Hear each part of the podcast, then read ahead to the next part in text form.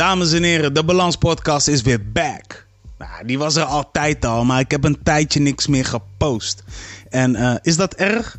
Moet in principe niet erg zijn. Ja, ik heb uh, achter de schermen heb ik uh, gewerkt aan heel veel verschillende dingen. Zoals jullie waarschijnlijk van me weten, hou ik me ook bezig met grafisch werkzaamheden, fotografie en natuurlijk radio, onstage als host slash MC. En ik heb overal super veel plezier in. Maar uh, wat ik wil vertellen is, uh, ik ga mijn best doen om zoveel mogelijk afleveringen te droppen. Um, in deze episode heb ik een uh, persoon uitgenodigd. En deze persoon ken ik weer via Joël Daris, dus shout-out naar hem. En ja, het, gaat, het, is een dame. dit, dit gesprek gaat voornamelijk over um, werk en over culture. Dus ik zou zeggen, sit back and relax, stay flex. Want de Balans Podcast is weer on air. Yeah, let go.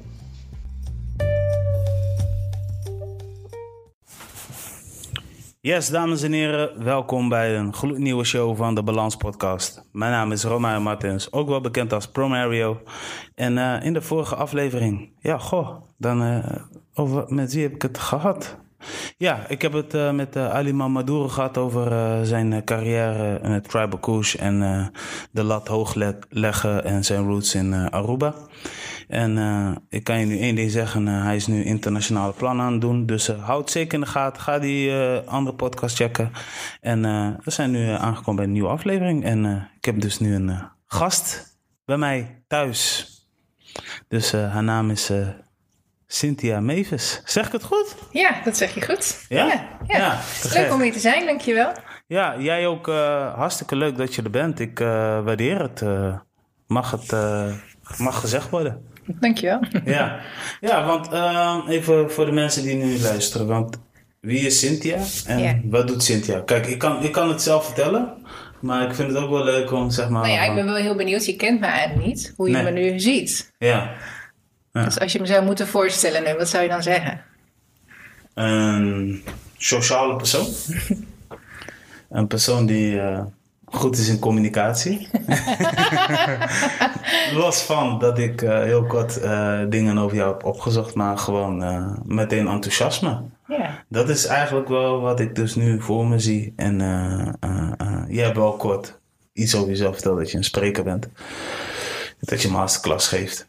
En uh, dat je nog wel meerdere projecten doet. Dus ja. Nou, wat grappig dat je gelijk spreker eruit uh, pikt, want dat ben ik eigenlijk niet. ik heb inderdaad een aantal okay. uh, gesproken, nou ja. dat klopt.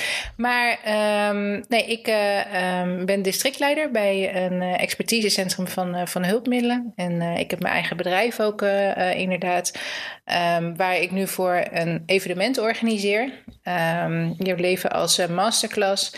En daarnaast werk ik ook voor de Leefstijl Academie. En dat zit hier toevallig ook in Groningen. Oh, wauw, te gek. Ja. Ja, uh, hoe, hoe, ben jij zo... Want wat, want uh, er zijn heel veel mensen die natuurlijk niet begrijpen van wat, je, wat, wat de functie precies inhoudt. Maar wat voor functie is het eigenlijk? Hoe moeten we dat uh, ons voor ons zien? Bij Vego bedoel je? Ja, of, of ja. ja. precies. Um, VEGO is een, uh, nou ja, een expertisecentrum op het gebied van hulpmiddelen. Dus op het moment als jij een rolstoel of, of krukken of iets dergelijks nodig hebt, dan ga je vaak naar de thuiszorgwinkel. Of dan bestel je dat inderdaad bij, een, uh, bij VEGO kun je dat dan bestellen. En um, nou, we zijn nu um, overgegaan, of we hebben, in, we hebben in een periode van transitie gezeten van een hulpmiddelenleverancier naar een expertisecentrum. Yeah. En in mijn rol als districtleider ben ik verantwoordelijk voor één regio en begeleiden we ook die transitie voor de medewerkers en uh, extern ook.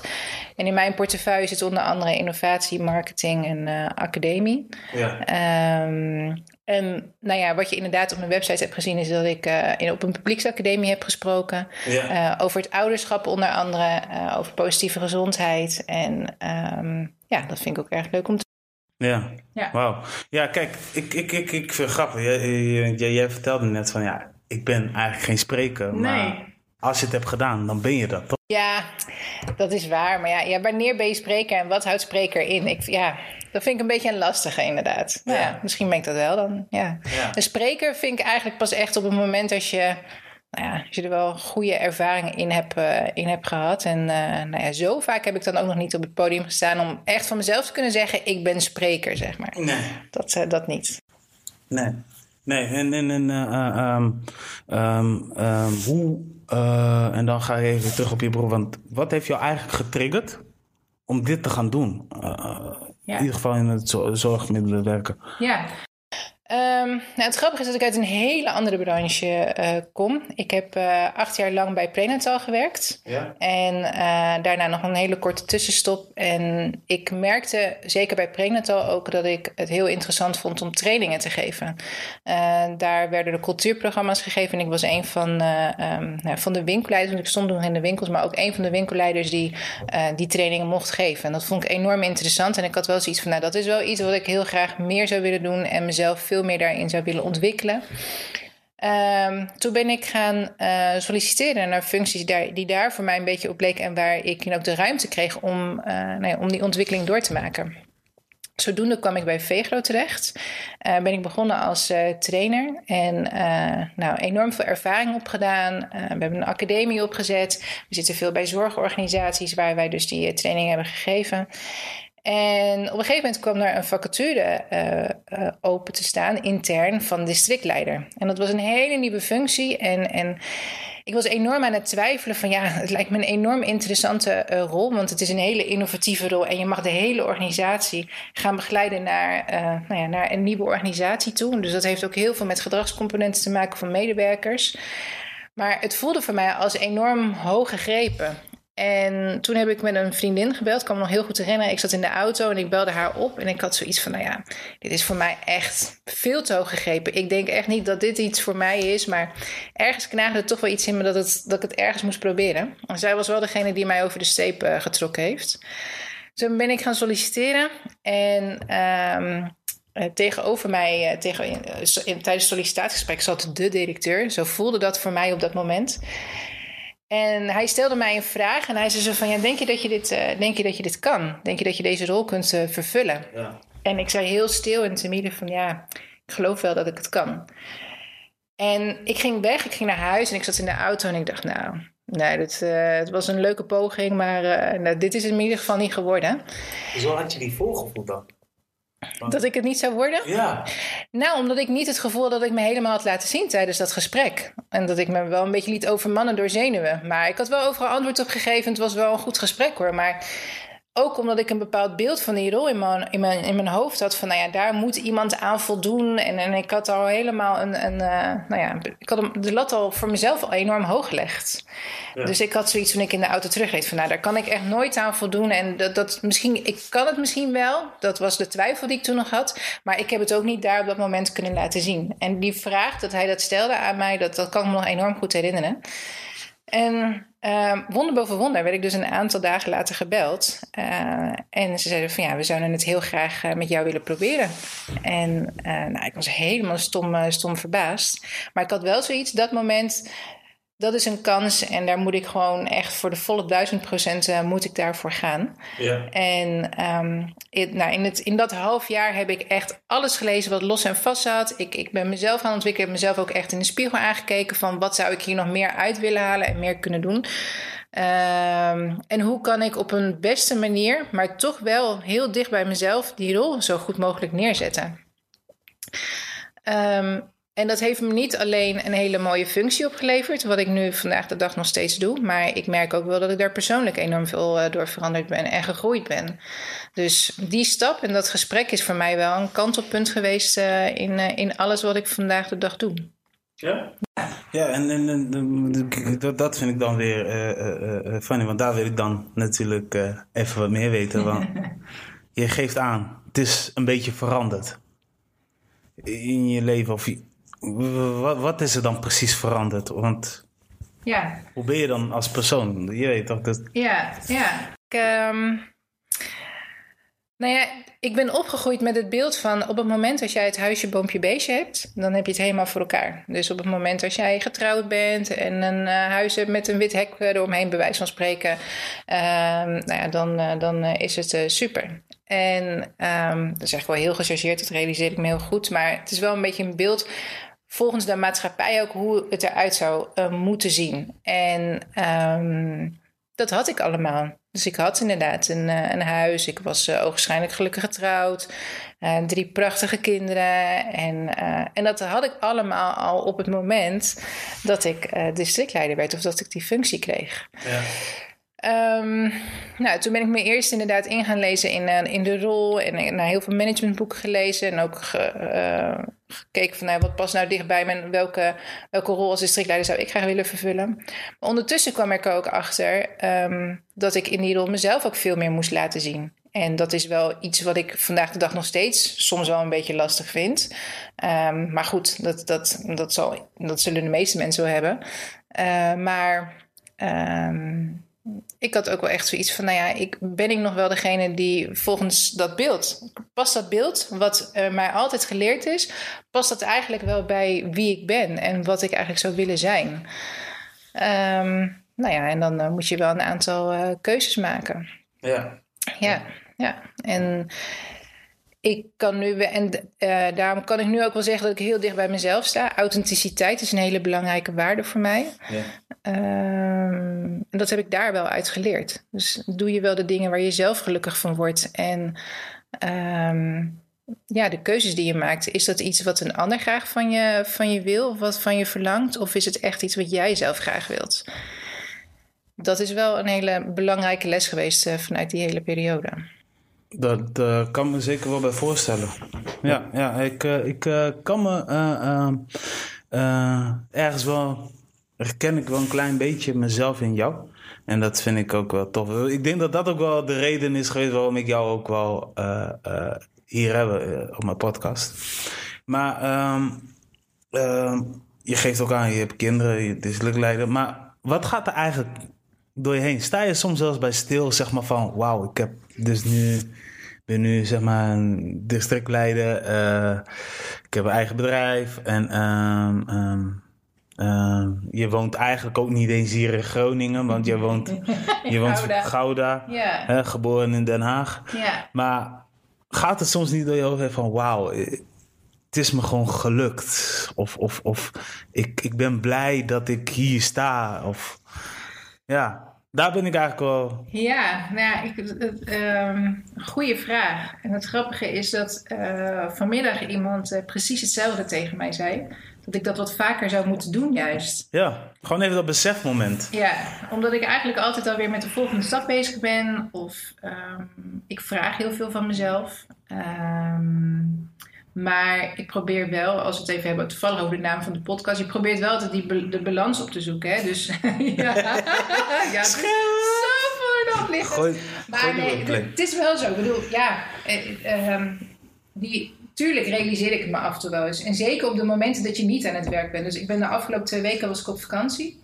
En uh, toen ben ik voor het eerst met mijn kinderen uh, alleen gaan kamperen. En ik zat voor mijn tent en nou ja, dan kijk ik om je heen. En dat, nou, dat was al een, een, uh, een, een, bijzondere situatie. Maar je gaat wel heel erg nadenken over waar sta je vandaag? Wat heb ik inderdaad bereikt? Of hoe ziet mijn leven er op dit moment uit? En dat vergelijk je met een eh, x aantal jaar geleden. En dat is gewoon enorm anders. Dus dan realiseer je je wel ja, wat voor stappen je hebt gemaakt. Alleen op het moment, als je in het moment zelf zit dan, dan zie je dat niet. Nee, je bent, je, bent, je bent eigenlijk alleen maar on the road. Je bent eigenlijk alleen maar bezig met het redden van iets of, of uh, het creëren van iets. Klopt. En daarom is het heel belangrijk om soms ook gewoon even afstand te nemen en er op een, vanaf een afstand naar te kijken. Het grappige is, is daarom, dat is ook de titel van het evenement die ik organiseer. Hè. Kijk naar je eigen leven um, en daar kun je zoveel uithalen. Uh, en zie het als een masterclass. Dus jouw leven als masterclass. Um, ik denk dat, je, dat we ons dat uh, soms niet realiseren hoeveel lessen er eigenlijk in ons eigen leven zitten. En, en um, dat we dat voor de toekomst ook kunnen gebruiken. Ja, ja. ja masterclass. Nu zeg je ook iets, want dat is ook echt de. ik zeg niet dat dat je main thing is, maar dat is iets wat je ook graag doet. En, en, en uh, hoe moeten we dat voor ons zien, dat, dat masterclass die jij geeft? Nou, het is uh, niet een masterclass die ik geef. Het is een evenement die ik organiseer. Oh, het is een uh, evenement? Ja. Sorry. Uh, nee, maakt niet uit. het is een, het eerste story-evenement wat, ik wat ik organiseer. En um, ik zal daar inderdaad staan. Ik zal mijn eigen verhaal gaan, gaan vertellen. En ook wat ik daar zelf van geleerd heb. En tools geven aan anderen om, om zelf te kijken ehm, naar je eigen leven. Van nou ja, wat, wat heb ik nou eigenlijk bereikt tot nu toe, maar wat zou ik nog graag anders willen doen? Ehm, en, nou ja, en ook wel inderdaad trots mogen zijn op wat je eigenlijk allemaal doet. Hoe klein of hoe groot een bepaalde stap ook is. Ja, ja. Um, en naast mij heb ik nog twee andere sprekers uh, uitgenodigd. Karel Jonker, dat is een uh, collega van me, van onder andere de Leefstijlacademie en van, uh, van Vegro. Die heeft ook zelf een heel bijzonder ja. verhaal. Um, en filosoof Lammert Kamphuis. Daar ben ik ook wel heel erg trots op. Hij is ja. een auteur ook van het boek Filosofie voor een weergaloos leven. Ja. En in februari hebben we vanaf, eh, vanuit de Leefstijlacademie het hier ook in Groningen georganiseerd. Niet hetzelfde concept, maar wel hebben we Lammert Kamphuis uh, uitgenodigd hier in Groningen. Um, uh, dat hij een lezing vanuit ons verzorgde. En dat was ook echt heel inspirerend. Wauw. Ja. Wauw, ja. Kijk, ik, uh, ik uh, ben, al, ik ben nu al na, na, na, na 14 minuten speechless. omdat ik alleen al te gek vind hoe jij het, het, het stukje vertelt over uh, het werk. Want het werk is nu ook echt jouw passie geworden. Ja. Ja. Ja. ja, het voelt ook niet als werk. Nee. nee En alles niet, elk aspect niet. Dus zowel bij, bij Vego als bij Leefstijlacademie... Ja. als de dingen die ik dan nu steeds meer voor mezelf doe. Maar uh, de focus ligt zeker wel op, uh, op Vegro hoor. En, en, ja. nou ja, en de Leefstijlacademie, dat geeft me ook enorm veel energie. Um, maar dat is ook enorm belangrijk. Ik denk op het moment als werk echt heel zwaar als werk aan gaat voelen, dan moet je jezelf ook wel afvragen: um, doe ik wel dan het juiste op dit moment? Geeft het me wel energie? En op het moment als dat niet zo is, ja, dan heb je er zelf toch wel wat keuzes te maken. Ja. En je hoort heel vaak van ja, maar dat kan niet. Of uh, ik heb niet de potentie om door te groeien. Of um, ik, um, ik heb niet geleerd voor iets. Of dat zijn heel vaak excuses om niet verder te kijken of om het niet te proberen. Ja. En ik denk de eerste stap zetten door het al te proberen. Nou, dan weet ik zeker dat, je, dat het echt wel lukt. Als je echt de wil hebt, dan kom je er wel. Ja, nee, dat, dat, dat, dat is ook wat ik zeg tegen mensen. Kijk, ik uh, doe een podcast en um, ik werk in een bedrijf wat totaal niks te maken heeft met media. En uh, ik heb al een aantal gesprekken gehad ook met die werkgevers. En uh, het geinige is dat die werkgever op een gegeven moment tegen mij zei van... Uh, voel jij je hier wel gelukkig? Dat ik zei tegen hem... Ene kant ja, andere kant nee. En hij wou natuurlijk meer weten van het nee-kant. Ik zeg, kijk, dit is niet specifiek mijn uh, ding waar ik voor heb gestudeerd. Mm -hmm. uh, ik zit ook niet in dat wereld. Dus het maakt mij niet per se ongelukkig. Mm -hmm. Maar ik ben aan het werk. Uh, want de collega's het weer leuk maken. Yeah. En doordat die collega's het leuk maken, zorgt ervoor dat ik ergens een motivatie heb om bepaalde dingen aan te pakken. Yeah. En uh, ik ben ook eerlijk geweest. Ik ben ook eerlijk tegen hem. En uh, ik vind het heel bijzonder dat hij mij gewoon een vast contact heeft aangeboden. Mm -hmm. Ik zei, uh, ja, ik zie mezelf echt wel andere dingen doen. Totaal niet wat met dit te maken heeft. En alsnog zei hij van, ja, maar ik wil je toch die contact geven. Vanwege je oprechtigheid. En dan denk je van, oh ja, zie je, lukt je wel. En, en kijk, en nu doe ik dat andere werk. En ik word regelmatig gebeld door een een, uh, nou ja, een collega van me. Want ik heb dus, zeg maar, naast de Balanspodcast heb ik ook bijvoorbeeld uh, een nieuwe uh, platform gestart. Mm -hmm. Wat nog niet echt specifiek een goede naam heeft. Maar we gaan even tijdelijk onder dat naam en we zien wel wat er eruit komt. Maar elke keer als hij me belt, belt hij me tijdens een pauze. Komen er tig creatieve ideeën voorbij. En nu zijn we op het, uh, ja, uh, op het punt gekomen dat mensen geïnteresseerd zijn. En zo kun je ook bekijken, je weet ja, toch? Dus, zeker. En ik, uh, daar, ik wil eigenlijk mee zeggen van inderdaad, het is belangrijk om wel jezelf te zijn ja. tijdens het werk. En zo eerlijk mogelijk te zijn. Kijk, ja. want je kan wel een masker op doen. Maar als jij een masker op doet en je doet hard je best, dan ga je op een gegeven moment ga je struikelen en dan krijg je het op je kop. En um, het helpt enorm als je een leidinggevende hebt ja. uh, of collega's hebben die dat zien en die dat toejuichen. Want jij zei net in het begin van. Um, uh, maakt dit werk jou gelukkig? Sowieso vind ik het al fantastisch als een leidinggevende ja. dat aan jou vraagt. Want dat, nou, dat, dat gebeurt niet veel. Nee. En jij zei daarna van ehm, het triggerde hem of hij wilde meer weten waarom ik uh, op bepaalde aspecten niet gelukkig was. Ja. Maar waarom ging hij niet door op het feit van wat maak je dan wel gelukkig en hoe zou je dat dan kunnen vergroten? Want heel vaak wordt de nadruk gelegd op iets um, wat, um, nou ja, wat je nog zou kunnen vergroten of, of wat, nou, ik noem het niet negatief, maar hè, wat, wat anders zou kunnen. Terwijl het is soms ook heel goed om te kijken wat gaat er dan wel goed, waar word jij wel gelukkig van en hoe, zou, hoe zouden we dat een groter podium kunnen geven? Ja, ja nou ja, kijk, dat is, dat is wel heel funny, want dat was ik vergeten te zeggen, want uiteindelijk, wat die werkgever wel heeft gedaan, hij heeft wel gekeken naar zeg maar, uh, de media dingen, wat ik dan doe. Yeah. want dat heb ik echt met passie verteld bij solliciteren. Um, hij zei wel van, uh, ik ga intern voor je kijken. Kijk, dat maakt jou, dat zorgt ook voor, dat geeft je ook een kleine boost. Ja. Snap je? Dus, en uh, het is niet dat hij één keer heeft gezegd, maar we hebben om de twee weken wel gesprek hierover. Mooi. Ja. Hoe vaak komt het niet voor dat mensen uh, dat gesprek überhaupt al niet aandurven? Dat ze zoiets hebben van, nou, ik, ik, ik durf echt niet te zeggen aan mijn uh, leidinggevende dat ik niet gelukkig ben, want dan word ik ontslagen. En hoeveel mensen kampen er nu op dit moment niet met een burn-out uh, of, of hebben burn-out klachten? Exact om deze punten eigenlijk. En, ja. um, en dat is ook wel een onderdeel van dicht bij, dicht bij jezelf blijven. Hè? Van hoe, ja. um, ga je in, dat is ook weer een beetje een soort disease to please eigenlijk. Hè? Ja, wil je inderdaad die leidinggevende of je werkgever of uh, wie dan ook, wil je die inderdaad uh, pleasen? Of uh, sta je echt dicht bij jezelf en ga je voor je eigen geluk? En laat je je ook verrassen. Want ja. Hoeveel vertrouwen heb je dan in de medemens op het moment dat je er al van uitgaat van nou, op het moment als ik dit al uitspreek, dan, nou, dan komt er een streepje achter mijn naam. Ik, of, ik, ik, ik, was niet bang omdat ik wist waar mijn positie staat. En ik weet hoeveel mensen uiteindelijk mijn rug hebben.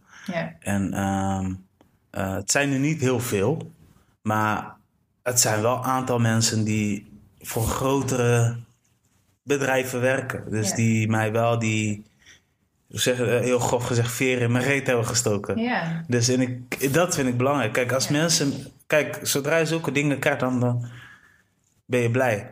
Ik uh, ken ook wel mensen die te veel uh, uh, veren in hun reet krijgen. Dat zij heel vol van hunzelf zijn. Van, ah ja, lukt me wel. Maar eindstand lukt het er niet. Dan moeten ze toch, toch een uitkering trekken. Whatever. Ja, of is dat onzekerheid? Onze is ook onzekerheid. Het is, tegenwoordig noemen ze dat um, op internet. Hè, als je dan zoveel shout-outs krijgt.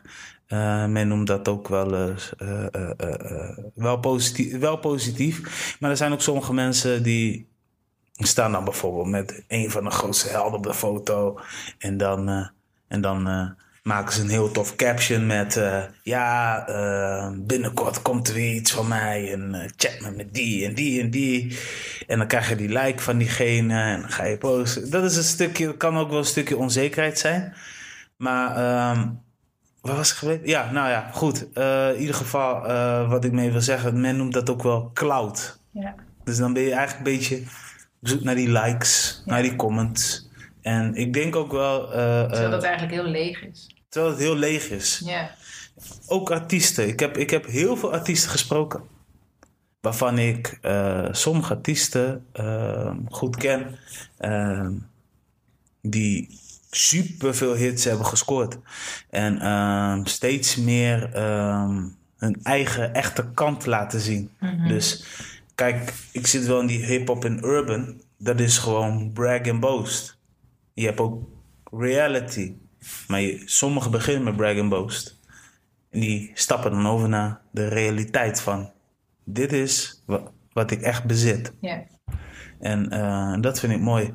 Ik denk dat. Um... En dan voel je het als publiek zijnde ook. Ja, ja je, je moet het ook voelen. Precies. Ja. Mag ik een heel ander voorbeeld geven? Ja, geef Niet, um, um, In juni waren we, uh, was ik op een, uh, op een festival, even een iets ander muziekgenre, maar blues. Maakt niet uit. Festival. Ook goed, ook goed, ja. En er trad een gitarist op, Eric Gills heet hij. Ja. En, nice one, ja. Ja, echt, echt geweldig. Ik kende hem niet zo heel erg goed. Ik had ooit wel eens een nummer van hem gehoord. Maar live, nou echt, hij, hij, hij blies iedereen omver. Ja. En wat hem nou zo bijzonder maakte, was ehm, ten eerste, hij, was, ehm, hij speelde linkshandig op een rechtshandige eh, basgitaar. Dat was sowieso al helemaal fantastisch. Dan ben je een unieke. Dan ben je een unieke inderdaad. Maar hij vertelde zijn verhaal ook. En eh, dat hij eigenlijk al zes keer aan de dood was ontsnapt. En ehm, je zag echt dat hij op een gegeven moment ontroerd was door eh, de, de energie die hij van het publiek kreeg. Hij stond echt gewoon letterlijk te huilen op het podium. Ja. En dat beeld met, in combinatie met muziek en al die mensen die dan om je heen staan, nou, dat raakt jezelf dan ook. Ja, dat is je ziel. Dat is die ziel. En als het je raakt, ja, dan, dan voel je ook wel een stukje eh, emotie. Dat, dat, dat is totally facts. Ja. Dat zijn ook eh, de real ones, om maar zo even te zeggen, die eh, het, het nemen met het minimale wat ze hebben. Ja, En, en die gaan al. En dat zijn ook. en dat, eh, ehm, hoe moet ik zeggen? Eh, zulke artiesten gaan altijd jaren door. En die komen wel aan hun boekingen. Die komen wel aan eh muziekleverproducties. Ehm, ik ken genoeg artiesten die eh, ehm, heel groot hebben gedaan. Maar waarvan ook wel sommige artiesten eh, nu veel meer achter het schermen moeten doen. Terwijl ze liefst voor de schermen willen zitten. En, eh, eh, eh, en dat heeft wel te maken met. Ja, er, hangt een soort van. Ik wil, niet, ik wil ze niet echt beledigen, maar er hangt een soort van kleine houdbaarheidsdatum aan vast. Sommigen hebben daar ook wel echt spijt van. En sommigen zoeken wel een comeback. Ja. En voor sommigen lukt het, voor sommigen lukt het niet. Nee. Sommigen denken: oké, nou dan word ik maar teksten schrijven en dan verdien ik daar mijn geld mee. ja, precies. Maar goed, het geld moet niet altijd belangrijk, maar het moet wel wat opleveren. Je weet toch, dus puurheid is voor mij belangrijk. Ja. En eh, ja, we waren eigenlijk gebleven met eh, eh, eh, tegenover je werkgever en eerlijk zijn. Want jij bent eigenlijk ook een werkgever. Nou ja, goed. Af en toe heb je wel eens te maken met personelen. Zeker, ja, Ja. absoluut. Ja, ja. Maak je zulke dingen nog vaak mee? Dat, dat, dat mensen eh, zich voordoen alsof ze gelukkig zijn. En, ja, belangrijk is, is dat je goed doorvraagt. Dus tuurlijk kan ik me wel voorstellen eh, dat dat gebeurt. Ehm, maar mijn intentie is wel altijd om de ander te laten groeien. Mijn neiging is om mezelf een klein beetje weg te cijferen. En dat is voor mij persoonlijk niet altijd even goed. Dat, eh, dat is iets eh, wat voor mij een soort van le- leercurve heeft, eh, bij wijze van spreken. Maar altijd met de intentie wel om de ander te laten groeien. Dus ik wil de ander eigenlijk heel vaak op een voetstuk zetten. Ehm, en hem of haar ehm, nou, begeleiden en coachen in, eh, in de rol die eh, hij of zij uitvoert. Dat vind ik enorm belangrijk. Dus ik denk dat doorvragen enorm belangrijk is en proberen door te prikken. Ja. En dat maakt, denk ik, een, eh, een, nou ja, een fijne leidinggevende. Op het moment als. En dat je ook in de andere gelooft. Dus op het moment als jij niet in de ander gelooft of er geen vertrouwen in hebt, Ja. dan moet je jezelf ook af gaan vragen: van wat maakt dan dat, dat, dat je dat gevoel hebt? En eh, spiegel dat ook bij diegene dan. Dus gewoon echt continu het gesprek aangaan. Ik denk dat dat enorm belangrijk is. Ehm, en de ander ook tools geven om inderdaad dat gesprek aan te durven gaan. Dus ook niet alleen ik als leidinggevende, maar ook dat je op andere manieren daarin faciliteert eh, als werkgever zijnde. Dus om een voorbeeld te geven, en dan even, dat is wel een, mooi, eh, een mooie koppeling naar de Leefstijlacademie, eh, waar ik ook onderdeel van ben, is dat we vitaliteitstrajecten eh, organiseren bij eh, organisaties. En op dit moment doen we dat bij een eh, grotere zorgorganisatie. En ehm, dan zie je inderdaad dat heel veel medewerkers dat gesprek überhaupt inderdaad niet aandurven gaan met hun leidinggevende. Of dat ze zich niet gehoord voelen. Maar dat je dan ehm, nou ja, je soms ook wel even de tools moet geven van, maar wat wil je dan heel graag vertellen? Wat vind jij zo belangrijk? En dat zijn vaak hele basale dingen. Dus inderdaad een goede werk-privé-balans. Of eh, zelf je uren in kunnen delen. Of... ehm, eh, ja, het, het, zou, het zou iets heel kleins kunnen zijn. En vaak zijn dat wel dingen waar leidinggevenden zelf al uh, um, wel in kunnen faciliteren. Alleen weten ze het vaak ook niet. Nee. Ja, een heel mooi voorbeeld is dat bij uh, een van de organisaties waar we werken, um, dat ze daar vanuit het management e-bikes hadden uh, geregeld voor hun medewerkers. Yes. Echt enorm tof dat ze dat gedaan hadden. En zij vonden dat ook echt wel een hele goede investering richting hun medewerkers. Ja. dat was in de zorg overigens. Vervolgens gaan we een aantal trainingen geven op het gebied van persoonlijk leiderschap. En wat is de conclusie? Ik denk ongeveer dat, nou, het zal zijn, uh, nou, 40%, 35% van de medewerkers überhaupt niet kunnen fietsen. Omdat ze, dat, omdat ze dat in hun jeugd niet geleerd hebben. Dus aan de ene kant beslist het management van hey, we gaan e-bikes introduceren. Anderzijds, ja, kunnen sommige mensen gewoon helemaal niet fietsen. Dus hoe groot is dat gat dan? Nou ja, en dan is het wel heel erg belangrijk van... oké, hoe kunnen wij dan als Leefstijlacademie ervoor zorgen... dat, dat, dat we faciliteren om, om te kijken van... hoe zouden we dat gat dan kunnen dichten? En ja. hoe kunnen we ervoor zorgen dat vitaliteit en dat werkgeluk dus inderdaad... en, en het werkkracht vergroten, dat dat meer centraal komt te staan. Wauw, 35 procent. Ja, dat om erbij hoor, ja. Maar echt een heel groot uh, gedeelte ook. Omdat een groot gedeelte van het uh, personeelsbestand... Um, ja, dat gewoon in hun jeugd niet heeft geleerd. Hetzelfde met zwemmen.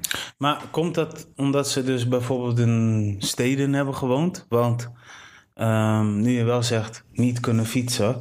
Ik, uh, ik, ik ben geboren in Delfzijl. Ja. Delfzijl, Groningen, daar kun je fietsen to the fullest. Ja. Geen problemen mee. Precies. Maar ik heb wel eens neven gehad uit Rotterdam en nichtjes. Mm -hmm. Die zagen een fiets. Voor hun was het, oh god, it's a bike. Ja. En dan zie je ze fietsen en je doet alleen je hand in je gezicht van, waarom kunnen jullie niet fietsen? En dan ga je eigenlijk al naar een stadje Rotterdam of Amsterdam. En dan zie je hoe druk het is. Uh, je ziet ook wel dat, dat, dat, dat openbaar vervoer hun makkelijker maakt. Uh, wat tegelijkertijd ook veel geld kost. Sommigen lopen. Dus um, daarom is ook mijn vraag van... de mensen, die 35% die niet kunnen fietsen... komen ze bijvoorbeeld uit de Randstad? Of, uh, ja, of uit andere landen. Ja, en...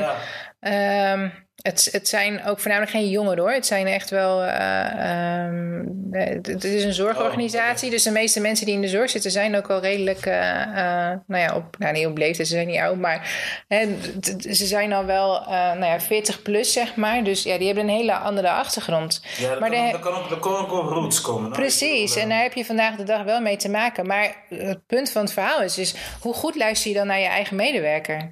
Dus je kunt wel heel leuk iets gaan introduceren, maar heb je, de eerste stap is, ga eerst eens luisteren. Daar begint het eigenlijk al mee. Ja. Luister je eigenlijk wel naar je eigen medewerker en um, uh, hoe goed luister je? Ja, Erg is dat, hè? Ja. Ja. ja. En nou ja, dus burn-out, dat is nu. Uh, het, het, ik las laatst ergens in de krant dat het volksziekte nummer 1 gaat worden. Hoe erg is dat? Ja, ik, ik, maar, maar ik krijg ook steeds vaker te horen uh, burn-out. Ja. Die heeft burn-out die is depressief. Uh, um, de ander besluit om uh, ja. uh, dingen te doen wat, wat je niet wil horen. Um, ja, goed, burn-out. Ja, dat, dat ontstaat druk. Het is, het is, ja, het is wel erg. En wat nou als sad. ik zeg burn-out is een keuze? Non-facts. Nee, niet waar. Nee, Toch? waarom niet? Omdat Burnout kan een keuze zijn, denk ik. Maar ik denk wel dat je, uh, zoals ik al zeg, ik ben eerlijk tegenover mijn werkgever. Mm -hmm. Dus als jij eigenlijk wel je oprechtigheid toont, zeg maar van, hé, hey, tot daar is mijn grens en niet verder, dan hoop je op een respect. Yeah. Maar je hebt sommige werkgevers zeggen, nee, dat kun je wel. Maar je kan ook ervoor kiezen van oké, okay, uh, jij wil dit, ik ga het niet doen. Ja, maar dat is heel sterk. Je geeft je eigen grens aan. Ja. En daar, dat is inderdaad precies. Sommigen durven dat niet. Wat jij of, kunnen, of kunnen het niet. Nee. Dat ze wel zoiets hebben van. Dat ze het, van binnen vreten toch, man. Ja, inderdaad, en dat het grotere perspectief ook niet zien. En ja. er was een, een, een, een, een dame die ik ook een keer in de training heb gehad. Die had een. een, een nou, nu was de dochter wat ouder, maar toen de tijd toen dit verhaal speelde, was die dochter denk ik een jaar of zeven of acht. En haar rooster werd van haar werk continu veranderd. En, ehm, oh ja, ja die ze, heb je ook. Ze zei iets van, ja, maar ik kan mijn werk gewoon niet uh, verlaten. Want op het moment als ik niet werk, dan heb ik geen geld en dan kan ik niet voor mijn dochter zorgen. Dus wat deed ze? Uh, nou, de dochter ging dan wel naar school, maar aan het einde van, uh, van de schooldag kreeg uh, de dochter een sleutel mee. En die moest over gevaarlijke wegen inderdaad in de grote stad lopen om naar huis te lopen. Om, en die moeder had zoiets van: ja, ik moet ook werken, want ik moet ook voor eten kunnen zorgen. Dus in hoeverre ben je in staat om je eigen keuzes dan nog te maken? En, en um, hoe faciliteer je als werkgever daarin? Ik denk dat dat heel erg belangrijk is. Dus, ja. maar en ook inderdaad ben je in staat om naar jezelf te kijken en daar ook een bepaalde keuze in te maken. Dus burn-out is een keuze. Ik weet dat het een hele heftige stelling is. En um, uh, een collega van mij die, die, die spreekt me wat vaker uit dan dat uh, ik dat doe. Maar ik geloof daar wel in. Ik geloof wel dat uh, het altijd eerst bij jezelf ligt. En dat je altijd voor jezelf eerst in de spiegel moet kijken. Nou ja, wat kan ik er zelf aan doen? En op het moment dat je dat zelf niet kan, probeer dan alsjeblieft om hulp te vragen. Want dat is ook zo enorm belangrijk om hulp. Vind ik een heel goeie dat je zegt. Uh, een dichtbijzijnde van mij. Een, uh, een, familielid. Ik noem ook even geen naam nee, of geen uh, dit. Maar die werkt al meer dan twintig jaar voor een schoonmaakbedrijf. Mm -hmm. En eigenlijk gewoon dicht. Nou, ik zeg niet dicht bij huis. Maar ja, van Delcel naar Farmsub. Werkt daar perfect. Goede werkgevers. voorheen werd ze altijd, moest ze altijd bij een punt zijn. werden ze altijd opgehaald. En werden ze altijd gebracht. En dan werden ze altijd teruggebracht. Oké, okay, op een gegeven moment, dat was voorbij, want het bedrijf had niet meer zoveel geld. Mm. Nou, op een gegeven moment uh, moest, de, moest man moest op een gegeven moment de vrouw brengen. Prima. Nou, hey, 20 jaar of 25 jaar later, whatever. Um, is er, een, uh, uh, is er een probleem bij het schoonmaakbedrijf, want die werd overgenomen door een ander bedrijf. En um, wat heeft hij? Kijk, het is, haar, het is haar goed recht, om maar even zo te zeggen. Zij had dus een, uh, uh, volgens mij 25 uur aan werk, daar zo. Maar toen het andere bedrijf had overgenomen, zijn ze tot conclusie en achtergekomen dat dat vrouw te veel uren heeft. En dat vind ik dan heel erg, want dat vond ik heel sterk van dat vrouw. Die heeft op een gegeven moment gewoon gedacht van... Oké, zij vinden dit een probleem. En zij bieden een contract zo in mijn neus aan. Dit moet ik tekenen. Maar zij kan dus bijvoorbeeld heel gebrekkig Nederlands. Ja. Ze kan niet alles begrijpen. Nee. Dus op een gegeven moment zei ze van... Nou, dat ga ik niet tekenen. Mm-hmm. Ze zijn helemaal gek. Ik ga helemaal niks tekenen. En op een gegeven moment uh, zei ze van... Uh, geef het contract. Ik breng het wel mee naar huis. Op een gegeven moment was de achterbuurman. Ik ging kijken. Oh, ik zie het al. Ze willen jou een jaarcontract aanbieden, dus een wijzigingcontract. Met ook nog minder uren. Maar je hebt vast contract. Je bent niet gek, toch? En uh, nou, heel lang in de strijd. Dit, dat, dit, dat, dit. En op een gegeven moment stappen naar de bond en noem maar maar op. En wat is er op een gegeven moment gebeurd? Wat heeft dat bedrijf gedaan? Die heeft haar verplaatst van Delcel. Want Delcel moet je mm -hmm. berekenen. Van Groningen naar Delcel is ongeveer 30, 40 kilometer mm -hmm. afstand. Hebben ze haar verplaatst naar Groningen. En uh, wat nog erger is, ze hebben ervoor gezorgd dat zij om precies 8 uur moet gaan beginnen. Terwijl zij normaal van 5 tot en met half 8 had of zo.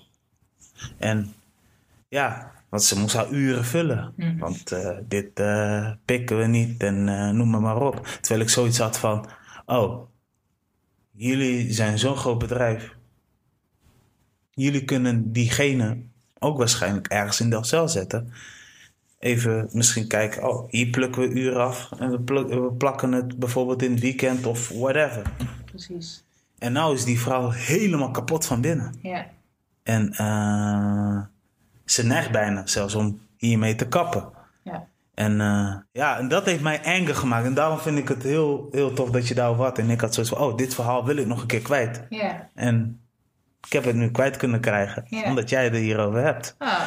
Ja, en, en, en Ja. dit gebeurt vaker. Het gebeurt vaker. Het gebeurt vaker en het is pijnlijk hoor. Het is heel pijnlijk. En, en zoals ik het van jouw verhaal hoor, staat de medewerker ook niet centraal in, eh, vanuit die organisatie. Het gaat om de uren, het gaat om de productie, het gaat om het werk wat geleverd moet Ja. worden. Ja. En er wordt niet gekeken, maar wie voert het werk dan uit? En is diegene is die eigenlijk wel gelukkig op die plek? Want ehm, allereerst staat de medewerker natuurlijk eh, bovenaan in, in dit verhaal. Hè. Is- eh, wordt zij, je kunt haar eigenlijk met een hele simpele manier al heel gelukkig maken door haar gewoon in de Delft-Zijl te laten werken. Tuurlijk. Maar wat nog beter is, hè, wat maakt haar nog meer gelukkig? En misschien een, een, een, zou een bepaalde handeling of een kleine procesverandering in haar of een roosterverandering zou haar nog gelukkiger kunnen maken. Maar dat Ja. weet je pas op het moment als je daadwerkelijk een gesprek met haar aangaat. Ja, En- dus ze zijn die gesprekken niet eens met haar gaan. Het is gewoon een burgdingetje, hè? Ja.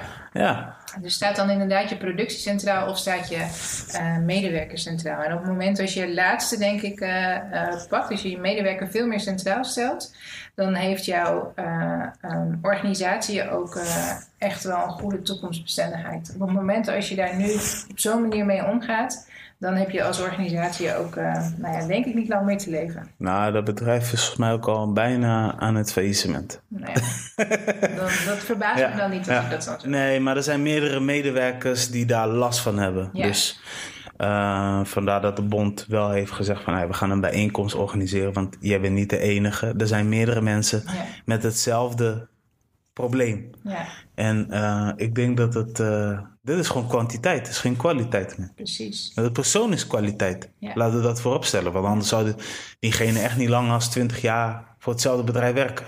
Nee, inderdaad. Dus, dus ik, ik vind het wel belangrijk inderdaad als je iets start, dat je niet met. Ja, eh, dat je niet in, in, in euro's moet denken. Niet altijd in euro's moet denken.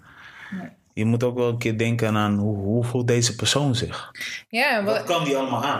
Ja. precies. En, en wat zijn de waarden ook van die persoon? Hè? Een heel, heel mooi ehm, methodiek ook, wa- wa- waar ik een heel warm hart aan toedraag, eh is eh, ook je, je eigen waarden kennen. Dus ik heb bijvoorbeeld voor mezelf heb ik, eh, een vijf of zes aantal waarden. En dan op het moment dat je die voor jezelf helemaal helder hebt, ik noemde er net al één, authenticiteit, eh, maakt het voor jezelf ook makkelijk om daar vanuit keuzes te maken. Ehm, nou, onafhankelijkheid is voor mij bijvoorbeeld ook een, een hele belangrijke waarde. Dus op het moment als ik bij een werkgever zou werken, waar ik echt in moet klokken, eh standaard van 9 tot 5, of eh, ik zou zo'n rol moeten vervullen. Nou, ik weet nu al dat ik daar ongelukkig van zou worden. Want dan gaat het inderdaad, wat jij zegt, om de kwantiteit en niet over de kwaliteit. Dus dat maakt voor mij dat ik een keuze moet maken. Ehm, wil ik dan wel bij zo'n werkgever werken? Of eh, gaat het mij dan veel meer om dat ik een, eh, een functie eh, vervul of een rol vervul waar ik veel meer impact kan maken? En die keuze ligt bij jezelf. Dat Ja. kan niemand anders voor je maken. Ja. Lijp hoor. Zo. Ja, nee, het was even dat kwade, dat moest eventjes Ja, eruit. tuurlijk. Ja, Heerlijk, man. ja wat goed. Ja, ja, wat fijn dat je dan, moet ik nog een keer zeggen, dat je er weer bent. Dat je, nee, weer bent, maar dat je er bent. Ja. Ja, ik, ik, vind, dat gewoon, ik vind dat gewoon wel eh, eh, eh, interessant Ja. om eh, zulke dingen te voeren. Nou, oké, kijk. ehm, voor de show hadden we nog een gesprek gehad. Hè? Wat, wat is je achtergrond en waar liggen je roots? Want eh, kijk, Cynthia Mavis eh, is een lichtgetinte vrouw. Ja. Hè? Eh, pracht van een mens, om maar zo even te zeggen. maar eh, je roots liggen eigenlijk... Je bent half Nederlands, je bent half Surinaams. Ja. Ehm, heb je daar wel eens... eh, ehm, ik kan... Sommige mensen hebben daar wel eens last van, hè, als het gaat om kleur. Mhm. Heb jij daar ook wel eens soort van issues mee gehad? Of, of, of, of dat mensen je er wel eens... Nou, het is meer dat ik er zelf soms in. Het klinkt heel gek dat ik het nu zeg. Het is meer zelf mijn eigen mindset af en toe. Ja. Ehm, ik heb er nooit zozeer issues mee gehad dat ik daar conflicten mee gehad heb. Of eh, nee, absoluut niet. Nee. Ehm, ook dat is denk ik wel weer iets wat heel erg ehm, dicht bij mezelf ligt. In de zin van hoe kijk ik er zelf naar en wat voor invulling geef ik er zelf aan. Want dat, dat zie ik ook wel vaak gebeuren. Ehm, het grappige is dat ik in de afgelopen twee weken ehm, op vakantie eh, ben geweest met mijn kinderen eh, in, eh, in Drenthe. En dat was een kindercamping. Enorm toffe camping. Echt een, een leuke vakantie eh, gehad. Ehm, een kampeervakantie. Dus ik, zat, ik was met de tent. En uh, dat was voor mij sowieso een uitdaging. Hè? Als uh, alleenstaande moeder voor het eerst op vakantie. En dan ook nog eens uh, gaan kamperen. En, en er was één avond, en dat was een van de eerste avonden dat ik voor mijn tent zat en dat ik zo een beetje om me heen keek. En dan zie je natuurlijk op andere plekken zie je ook caravans en tenten staan. En dan zie je allemaal van die ogenschijnlijk perfecte beelden van een man, een vrouw en twee kinderen. En, en uh, allemaal goed, hè? En uh, verder daar geen oordeel over. Um, maar toen, dat was het eerste moment eigenlijk dat ik zoiets had van... oh, ik heb inderdaad een tintje. Of donkere mensen gaan nooit kamperen. Zoiets. Nou, dat maar, zou je denken, maar dat is ja, dat wel vaak. Jawel, jawel. Maar nee, dus, dus daarom, waarom ik dit voorbeeld benoem... is denk ik dat het ook vaak bij jezelf ligt. Hoe, hoe geef je er zelf een invulling aan? En, en um, voel je jezelf ook donker of niet? En um, ik dat heb ik wel geleerd. Dus ik heb wel geleerd om daar zelf op zo'n manier naar te kijken. Ik ben verder helemaal Nederlands uh, opgevoed. Um, ik heb wel wat is meegekregen van... Uh, mijn, mijn moeder is Hindoestaans. Ja. Uh, meegekregen van bepaalde rituelen. Dus bijvoorbeeld van een, van een crematie of van een trouwerij. Of dat soort dingen. Zeker wel. En natuurlijk ook het eten. Um, maar um, ik voel me verder ook helemaal Nederlands. En ja. ik uh, heb er ook altijd op zo'n manier een invulling aan gegeven. Ik weet niet beter. En dat maakt ook dat ik op zo'n manier ook handel. Of dat ik ja, daardoor dicht bij mezelf zit. Dus nee, ik, ik, ik zie mezelf niet zo. Uh... Ja. ja, de reden waarom ik jou dit vraag is, um, um, is niet alleen maar uh, vanwege het werk wat je doet. -huh. hoor. Maar het is uh, voornamelijk omdat ik zie, oh, je komt uit Den Haag, je, je hebt gewoond in, in, in Gouda. Ja. Uh, je werkt best wel voor een uh, leuke werkgever. Ja, zeker. Snap je? En ehm, er zijn, ja, ik, ik kan me wel eens voorstellen dat je je dan wel eens eventjes, nou, ik zeg niet awkward, maar dat je je wel eens bekeken voelt of dat. En natuurlijk zijn er wel eens momenten dat je er bewust van bent. Dat je ineens in een bepaalde situatie staat en dat uh, iemand inderdaad vraagt ineens uit het niets uh, naar je afkomst. Of uh, dat, ik me, dat ik dan even om me heen kijk. Maar dan denk ik bij mezelf, ja. Weet je, op het moment als de ander iets daarvan vindt, dan zegt dat veel meer over de ander dan dat het over mij zegt. En ja. volgens mij gaat het niet om welke huidskleur iemand heeft, maar volgens nee. mij gaat het om wie je van binnen bent en, uh, en uh, ja, wat je doet. Ja, nee, maar kijk, want er zijn sommige mensen die vinden bijvoorbeeld uh, niet leuk. nou, kijk, als er wordt gevraagd naar, naar, naar afkomst, dan moet bijna geen probleem wezen. Nee. Maar ik kan me ook voorstellen dat um, ik ken ook genoeg mensen bijvoorbeeld die het bijvoorbeeld erg niet tof vinden als er uh, grapjes worden gemaakt. Ja. Snap je? Dus dat er grapjes gaat over. Oh, jij bent Suriname, je bent altijd laat. Ja, precies. Weet je, dat, zo, dat soort dingen. Kijk, met een knipoog zou het kunnen. Ja. Hè, het ligt er ook aan wie je tegenover hebt. Maar je hebt van die mensen die gaan dan nog veel verder. Klopt. Ik, uh, um, uh, ik heb bijvoorbeeld wel eens gehad, weet je, nu veel meer. Mm. En ook nog van uh, uh, een jongen die, zich, uh, die, die sowieso halfbloed is, maar die voelt zich toch meer eigenlijk een Nederlander. All good. Ja, toch, maar op een gegeven moment zei hij tegen mij van, ja, jullie Afrikanen zijn altijd zo. Jullie Afrikanen zijn dit, zijn dat. Je bent raar, je shock, shock lopen. Oké, op een gegeven moment dacht ik, hey, dit gaat echt mij te ver. Ja. Dus ik heb gelijk tegen die jongen gezegd van... hé, hier is mijn positie. Tot daar en niet verder. Nee. En maar eroverheen praten. En maar grote mond waar de werkgever bij was. En mijn werkgever zei op een gegeven moment van... Uh, of manager... Yo, jullie moeten elkaar niet gaan opfokken. Ik zeg, hoor jij wel wat hij zegt? Ik was meteen duidelijk. Ik zei tegen hem... Is nog bij dezelfde werkgever trouwens...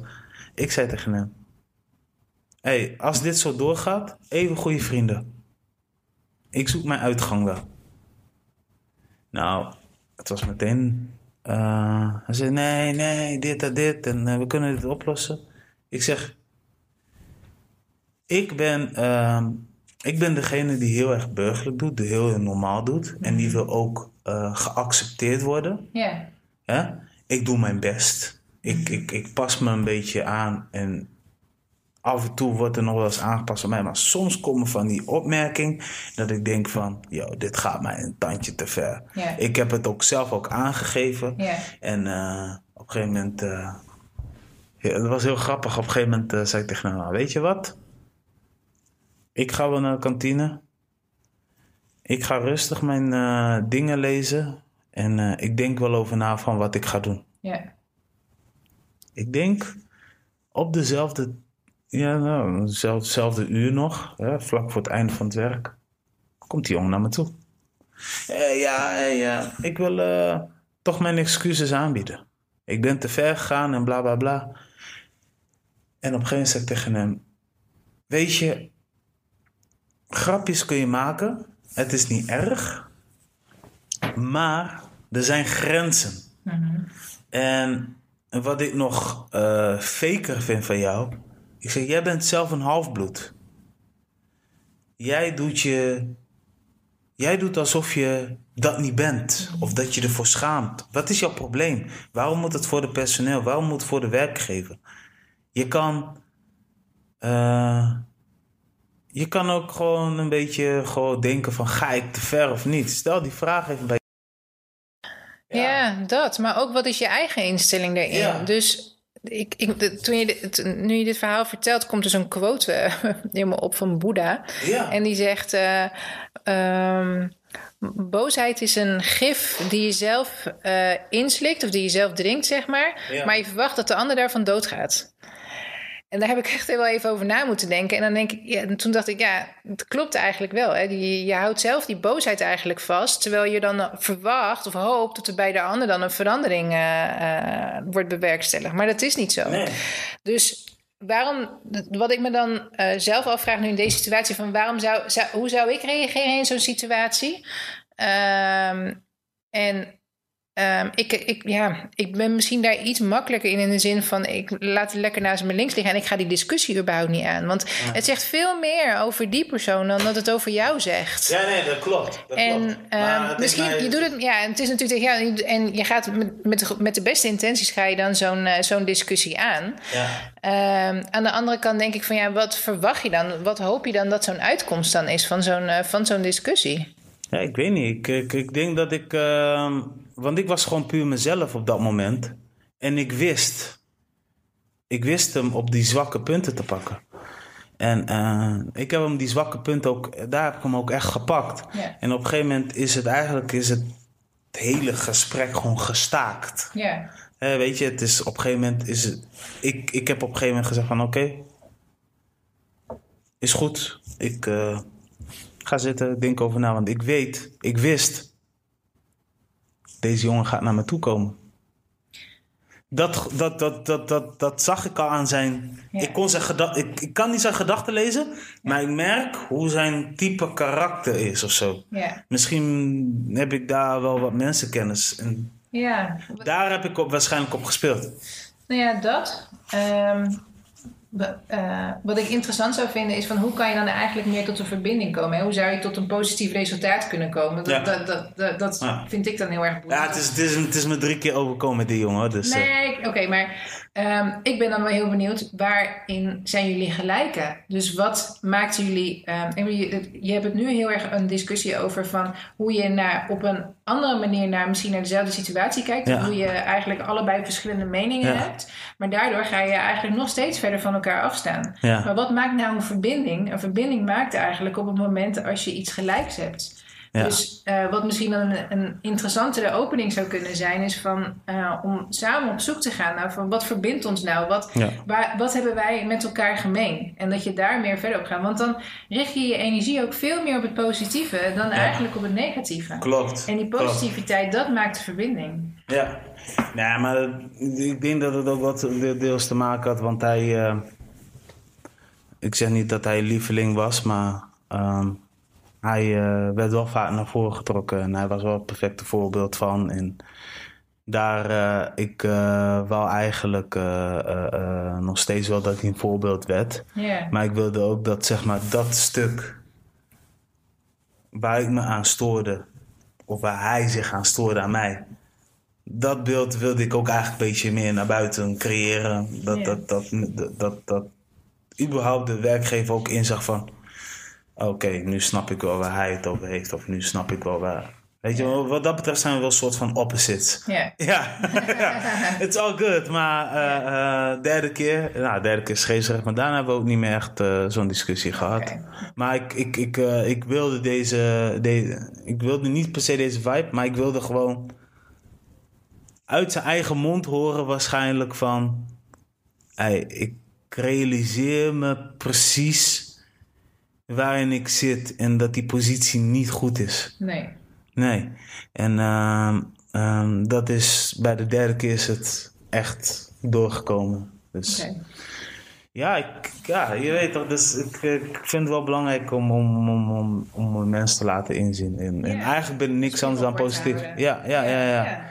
Dus, uh, maar goed, uh, dat is uh, zo gegaan zoals het hoorde. Um, ja, uh, verder. Ik zie ook dat jij uh, interessante uh, dingen hebt gedaan. Uh, vrijwilligerswerk. Ik heb uh, het hulpmiddelenfonds, uh, bedoel je daarmee? Ja. Ja. Um, vanuit um, VEGO zagen we uh, heel erg dat er um, mensen zijn die door de huidige wet en regelgeving tussen wal en schip vielen als het gaat om aanvragen van hulpmiddelen. Ja. Uh, dus op het moment als iemand een, ja, dat is een mooi voorbeeld, een, uh, een aangepaste stoel bijvoorbeeld wil hebben, dan zou je dat eigenlijk via de gemeente, via de WMO aan kunnen vragen. nou, vanuit VEGO hebben we ervoor gekozen om niet meer via WMO leveringen te doen. We werken wel op een andere manier samen met gemeentes, ja. maar er zijn heel veel mensen die niet aan een bepaald hulpmiddel kunnen komen. Nou, en dat, dat, dat moet gewoon anders. Uh, sowieso zetten we ons heel erg in vanuit Vegen om, om die vraagstukken veel meer centraal te zetten, om daar ook echt wel een impact in te maken. Ja. Uh, maar een van de dingen die uh, ik onder andere gedaan heb, is inderdaad een fonds opgericht, een Nationaal Hulpmiddelenfonds. en juist voor die mensen die tussen wel een schip vallen, en dat we voor hun in ieder geval een, op korte termijn een um, goed hulpmiddel nou ja, kunnen geven. Dus ze kunnen naar de site gaan en dan kunnen ze een hulpmiddel aanvragen. En dan kijken wij uh, um, vanuit VEGO en vanuit uh, het fonds. VEGO faciliteert, zeg maar. Maar uh, het hulpmiddelenfonds is echt een losstaand iets.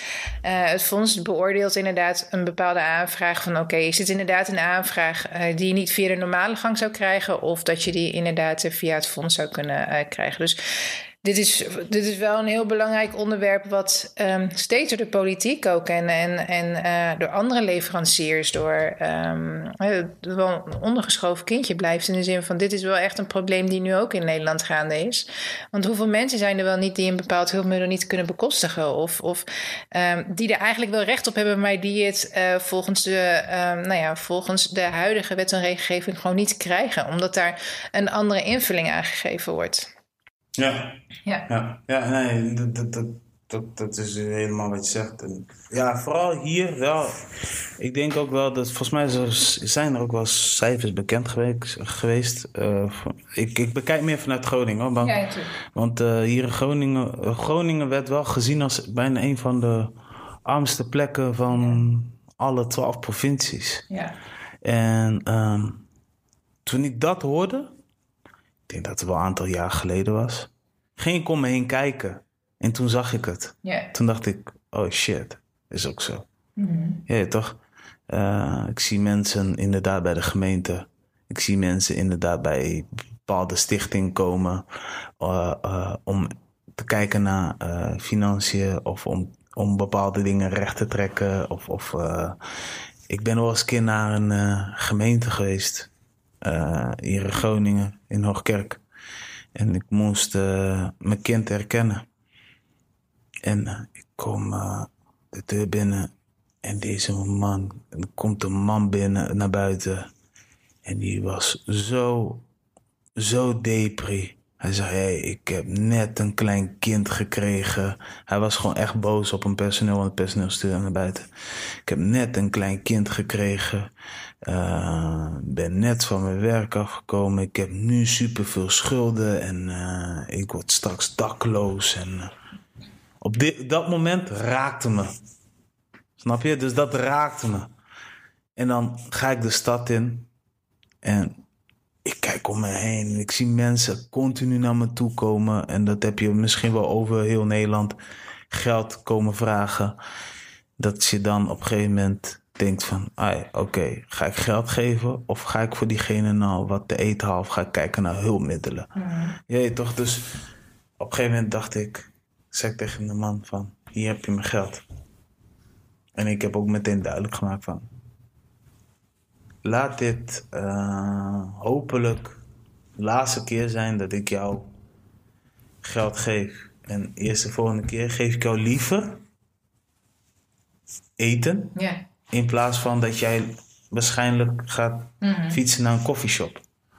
En uh, de meeste mensen die bijvoorbeeld arm zijn, geld bedelen en naar een koffieshop gaan, die komen uit een bepaald depressie.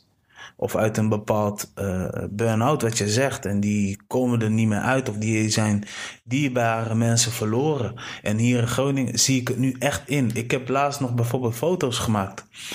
Bij een uh, kappenzaak. Ene kant was ik uh, happy. In de zin van, ik heb ze gezien. Mm Aan de andere kant had ik te doen met ze. En achteraf gezien had ik spijt dat ik foto's van hen heb gemaakt. Waarom? Ehm, uh, ik weet het niet. Ik kan me voorstellen, ze worden gratis geknipt en je maakt er foto's van. En een of andere manier, uh, zij willen er mooi uitzien. En om hun te fotograferen en dan eigenlijk wow, op het internet gooien, ik weet het niet. Dat, dat, is, dat is waarschijnlijk een bepaald feeling. Het kan zomaar zijn dat diegene misschien op een moment zich goed voelt. En uiteindelijk aan het werk komt of, of, of een onderdak krijgt. En hij zichzelf terug. Ik heb liever dat die persoon zichzelf verkoopt, dat hij dakloos is geweest, dan dat ik voor hem een foto aan het maken was. Ja. Ik voelde deze gewoon. Ik dacht van, dit, dit, dit, dit zit niet in mij. Ik, ik, ben, ik leef met een mens. Ja. Want deze mensen voelen zich gezegend van... Ja. hey, haren eraf. Ja. Goed verzorgd voor het eten. Mm En uh, ja, weet je, foto's maken en dan... Uh, ik heb die foto's heb ik ook direct weggehaald. Ik uh, voelde me daar niet 100%. Het was ook een... iemand had me gevraagd. En ik zei, ah, ik ga het wel doen. Mm toen ik die foto's maakte en ik keek naar die foto's, ja, raakte me echt. Ja. ja. Ik heb die foto's wel voor mezelf, maar ik, uh, ik uh, wilde niks meer mee doen. Ik, ik, ik, voelde, ik, voelde, ik, voelde, ik voelde, want heel veel mensen zaten echt zo van, ga geen foto van me maken. Maar aan de andere kant dat soort van, ja, oké, ik word geknipt, dus het moet wel. Dus als je dat ziet en je, ja, ik weet niet.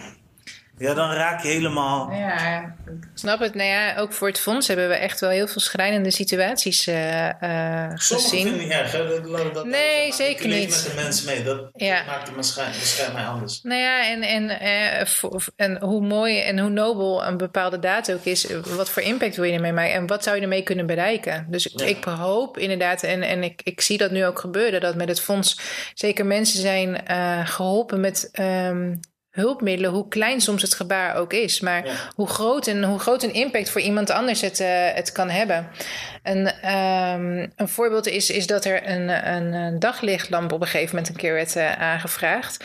Voor een uh, jongen die um, geen goed slaapritme had. Dus dat gaf niet alleen problemen met het slapen alleen, zeg maar, maar gewoon in zijn totale ritme. Dus bijvoorbeeld ook met naar school gaan of uh, um, voeding. Uh, zat echt, het was van invloed op van alles. Alleen die ouders die konden een specifieke daglamp, die ook in het slaapcentrum werd gebruikt, waar hij ook onder behandeling was. Dat konden zij niet bekostigen. Dus zij konden ook niet daadwerkelijk de zorg thuis leveren, die eigenlijk uh, wel werd verwacht. Nou heeft het hulpmiddelenfonds wel dat uh, bij hem uh, uh, gebracht. En als je dan ziet hoe met relatief klein iets je eigenlijk al zo'n grote impact kan maken in zo'n gezin. Ja, dat, dat, ja, ik ben blij dat dat fonds daarvoor bestaat. Absoluut. Ik ben ook, ben ook zeker blij dat er fondsen bestaan. Ja. En ik ben ook blij dat, dat, dat, dat, dat we, dat, dat, dat we met, inderdaad met bepaalde middelen dat we kleine bijdrage kunnen leveren. Maar het fonds is pas succesvol op het moment dat hij niet meer nodig is. Ja. Dat is eigenlijk ook wel continu een doelstelling die, die ik voor mezelf voorhoud, zeg maar. Is op het wanneer is mijn rol succesvol? Op het moment dat ik niet meer zelf nodig ben. Dus wanneer is mijn rol als, eh, ehm, als oh, wanneer is dat fonds in ieder geval succesvol? Op het moment dat die niet meer nodig zijn. Want het fonds faciliteert niet alleen in hulpmiddelen, maar het fonds ehm, helpt ook juist om bepaalde eh, eh, vraagstukken en probleemstukken veel meer een podium te geven. Dat daar daadwerkelijk een, een structurele oplossing voor komt. Want daar gaat het om. Ja, ja, ja sowieso. Ja. Ja, 100 procent. Nee, maar ik, ik, wil zeggen, ik, ik ben echt blij dat, dat, dat zulke mensen uh, goede dingen doen voor de cultuur. Kijk, als met Ebo Jan bijvoorbeeld. Mhm. Um, die podcast heb je natuurlijk ook gecheckt. Als jij het niet hebt gecheckt, gewoon luisteren. maar uh, hij heeft uh, heel goed contact gehad met bijvoorbeeld een uh, jongen. Die heet, uh, volgens mij Younes. Ik weet niet meer hoe die heet. Ja, Younes heet hij. -hmm. En, uh, maar dat was gewoon een guy. Um, die presenteerde zichzelf ook van... Hé, hey, maar ik neem genoeg met wat ik heb. En um, als ik ook kijk naar dat beeld van wat er is gemaakt... Uh, die jongen wilde ook echt oprecht gewoon spreker zijn namens de rest. Ja. Weet je, daarom zeg ik, sommige mensen vinden het niet erg. En sommige mensen vinden het wel erg. Of die, die, die hebben liever dat ze even geen beeld om hen heen hebben, maar dat ze gewoon langzaam kunnen opbouwen. En dat ze even, al is het die familie redden. Ja. Snap je?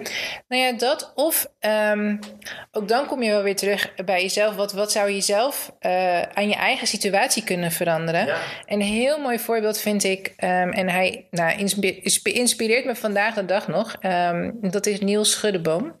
Ja. En Niels is helaas inmiddels overleden.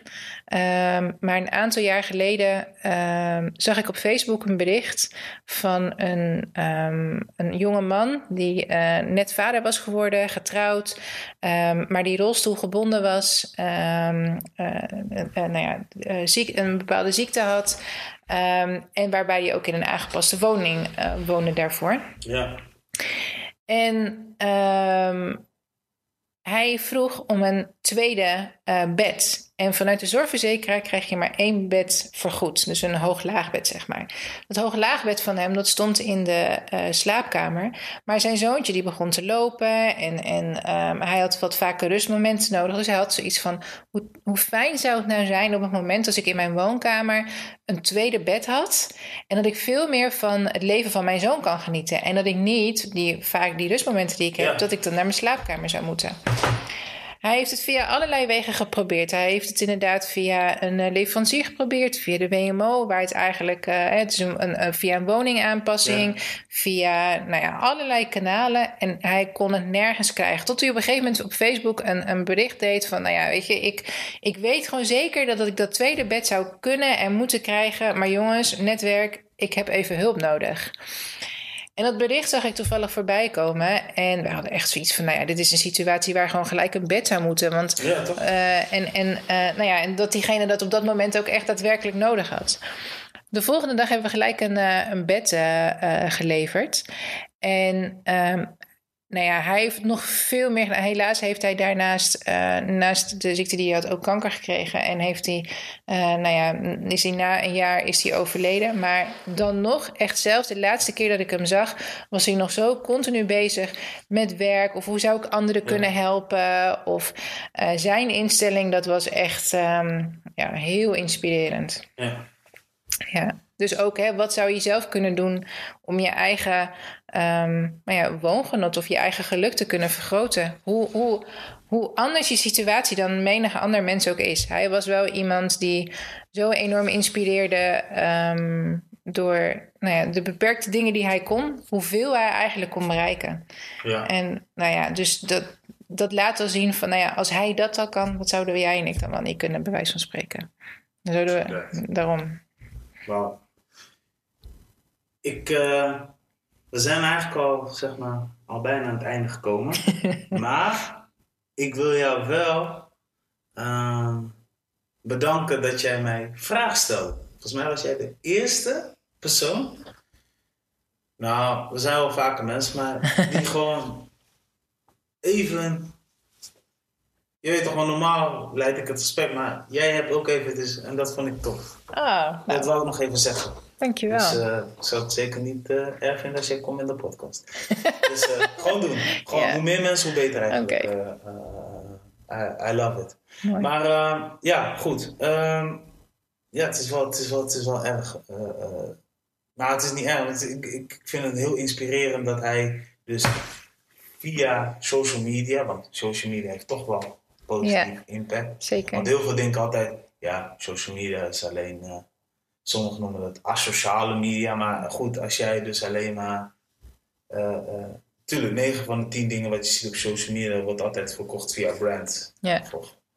geldschieters. Maar er zit ook een stukje realiteit en dat wordt, Nou ja, ook dat is weer hoe, hoe laat je jezelf zien en hoe presenteer je jezelf. Ja? Wat hij deed is, hij deed een beroep op zijn netwerk. Hij Ja. maakte niet gebruik van social media, maar hij deed, ja precies, hij deed een beroep op zijn netwerk van oké jongens, ik heb een hulpvraag. Ehm, ik eh, gooi de wereld in en ik kijk wel hoe Ja. daarop gereageerd wordt. En ehm, heel veel mensen vinden dat eng, omdat je jezelf dan op een kwetsbare manier op moet stellen. Maar hoe vaak zie je wel niet dat jouw tijdlijn op Facebook met allemaal fantastische foto's eh, wordt gevuld van mensen die op vakantie zijn of die dan Ja, lekker aan het eten zijn of eh, weet ik veel wat. Maar ehm, ook daarin heb je zelf een keuze. Natuurlijk heb je überhaupt al een keuze van hoe eh, ga je om met social media. Wil je er überhaupt op zijn, ja of nee? En hoe geef je daar een invulling aan? Ehm, maar hoe, hoe echt zijn ook de verhalen die je daarop deelt? En ik denk juist eh, de verhalen die je deelt, eh, die dichtbij je staan. En als je dat, dat dat veel meer impact maakt eh, ehm, en dat je dan ook daadwerkelijk iets voor een ander zou kunnen betekenen. Ja. Ehm, ja, dat de reis die jij nu doormaakt, dat kan straks een les zijn voor iemand anders. goed zeg maar. Er er ligt eraan ook, eh, eh, ehm, je hebt ook van mensen die, die, die schrijven een hele lange tekst. Waarvan iemand denkt van oké, tot daar heb ik het even gezien. Ik bewaar deze bericht. En dan komen ze nooit op terug. nee. Ehm, soms geef ik ook mensen aan, weet je, als je echt iets wil, je zoekt hulp via internet. Wees inderdaad dat jezelf zijn, maar wees ook zeg maar, hou het ook even krachtig. En, en dat, dat mensen dus gewoon lezen van, oké, hij heeft een probleem met zijn lichaam. Oké, punt 2. Wat heeft hij nodig? Punt 3. Waar wil hij naartoe komen? Ja, precies. En, en als je dat heel krachtig kan neerzetten. En, en het verhaal is bijvoorbeeld in plaats van. lijkt op zes bladzijden. Kun je ook gewoon bijna een A4 van maken. Ja, Nou ja, en, en als je dan een langer eh, iets wil schrijven, maak er dan een eh, mooi artikel of een mooie blog van. Ik doe dat zelf op mijn eigen website, doe ik dat eh, ook. Eh, cjmavis.nl toch? ja, precies. Ja. En nou, een heel mooi voorbeeld als je het inderdaad hebt van hoe dichtbij blijf je bij jezelf en, en hoe echt wil je overkomen. Ehm, ik vind een heel ander voorbeeld, maar daar kom ik nu ineens op. Vorig jaar, echt precies een jaar geleden overigens, vorig, vorige week was precies een jaar geleden, heb ik een auto-ongeluk gehad. En ben ik over de kop gegaan met mijn auto. En eh, gelukkig ben ik er zonder schram ben ik eruit eh, gekomen.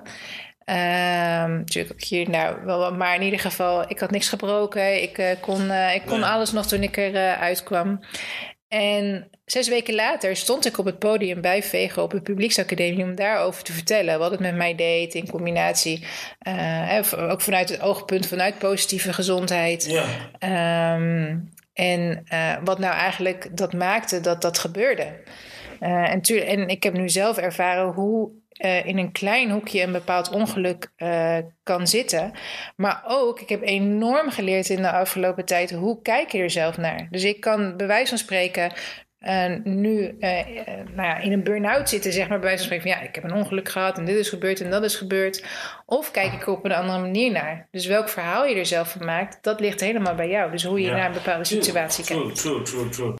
Ja, nou ja, ja, misschien had ik net daarvoor ook veel over eh, vanuit mijn perspectief be- bekeken hoe ik het graag wil zien. Maar ja, je hebt inderdaad mensen die. Maar ik geef ook heel vaak aan, hè, kijk, ik, eh, op Facebook bijvoorbeeld zijn mensen altijd geneigd om hele lange teksten maken. Maar dan heel vaak, precies wat je zegt, maak dan een blog van. En een blog kun je beter maken. Eh, tegenwoordig hoef je niet per se een .nl te hebben. Want je kan ook .blogspot of .tumblr, whatever. Precies. En daar kun je dan je verhaal maken. Waardoor me- da- dan kun je inderdaad gewoon beperken. Weet je, dus dan, dan, dan zijn mensen geneigd van, oh, de website, oh ja. Ja, en jouw verhaal kan een ander al uh, helpen. En iedereen kijkt op een bepaalde situatie. Bijvoorbeeld, er staat nu een glas hier op tafel. En uh, die zet ik nu even in het midden neer. Ja. Ik zie uh, aan deze kant zie ik een, een doorzichtig glas. Aan jouw kant zie je een plaatje van Charlie's Angels. dus we kijken allebei naar hetzelfde voorwerp. Maar we zien het allebei vanuit een ander perspectief. Ja. En dat is met elke gebeurtenis ook zo. Ja, zeker. Wauw. Ja, ik, ik uh, vind het een uh, heel interessant gesprek. Want nu gaan we even over naar het einde van het gesprek. We moeten nu echt een einde aanbreien. Ja. Want volgens mij kunnen we echt gewoon doorpraten als we dat willen. Wat uh, zijn nog de doelen die jij nog wil gaan behalen? Zijn er nog plannen of zijn er nog wat nieuwere dingen wat er aan gaat komen van jou? Um, nou ja, waar nu mijn focus op ligt, uh, is um, als je het even hebt over mijn eigen bedrijf, zeker het evenement dat eraan zit te komen op 30 oktober. Ja. Um, daar kijk ik enorm naar uit en zal ook zeker inspirerend zijn. En um, ook wel gewoon een persoonlijke doelstelling voor mezelf. Ik vind het zo bijzonder dat ik niet alleen deze sprekers uh, op het podium mag hebben, maar ook uh, uh, lieve vrienden die daar helpen. Dus het is dus voor, voor mij ook wel echt een heel mooi moment waarin alles samenkomt. Um, we zijn met de Leefstijlacademie echt met prachtige dingen bezig. Met mooie trajecten die lopen. En um, het geeft enorm veel energie om te werken met mensen die... Uh, um, ja, die, die een beetje gelijk-minded zijn. En, ja. en waar je wat niet als werk aanvoelt. Dus wat echt gewoon meer als, als uh, nou, haast een hobby voelt. Of een passie of iets dergelijks. Dus voor mij, ik heb niet specifieke doelen die ik wil behalen, maar juist um, dat behouden en dat, dat vergroten eigenlijk en daar stabiliteit in krijgen. En um, ja. Oké, okay, laten we het nog anders zeggen. Oh. Wat is je big, what is your biggest wish? Mijn biggest wish? Wauw. Zowel beroep als persoonlijk. Um, Ik vind het een hele moeilijke vraag. Ja, weet ik. Ja, weet je. Omdat je veel vanuit passie en beroep, dus ik ben... Nou ja, nou, ik... ik je stelde halverwege stelde je een vraag van... sta je soms eens wel stil bij wat je tot nu toe allemaal bereikt hebt? Dat vroeg ja, je halverwege. Dat besefmoment, toch? Ja. Dat besefmoment, inderdaad. En... Um, eigenlijk is dat misschien nu ook wel een beetje dat ik gewoon, ik realiseer me enorm uh, waar ik, uh, als, ik, als we het er nu zo over hebben, waar, waar ik vandaan kom en waar ik vandaag de dag sta. En mijn biggest wish is eigenlijk um, dat de dingen die ik doe, dat, dat die misschien nog wel keer tien zijn. En dat ik mag blijven werken met de mensen die ik doe en dat dat niet als werk aanvoelt. Um, ja, en dat ik gewoon dicht bij mezelf blijf staan. Oké. Okay. En dan alles wat op, het, op mijn pad komt, uh, dat zijn allemaal mooie cadeautjes. Ik denk dat dat de perfecte afsluiting is. Ja. Ja. Cynthia, bedankt. Jij bedankt. En uh, ja, voor meer informatie check cynthiamavis.nl. Uh, eh, link staat sowieso in de beschrijving. En hey, ik hoop je gauw weer te zien. Ik hoop het ook. Ja. Mooi. Hey, te gek. Dankjewel. Dit was de Balans Podcast en tot de volgende keer.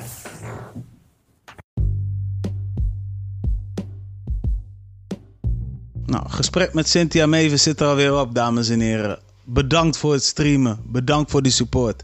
Ik uh, ben hartstikke blij dat jullie hebben gecheckt. Als jullie zoiets hebben van, hey, ik kan mezelf hierin relaten. Of uh, ik hou me bezig met muziek of, of andere dingen. Laat het even weten, want alle links staan in de beschrijving. Yes, uh, I'm signing off. Vergeet niet te abonneren. yo, elk support is mooi meegenomen. Check jullie bij de volgende episode. the Balance Podcast.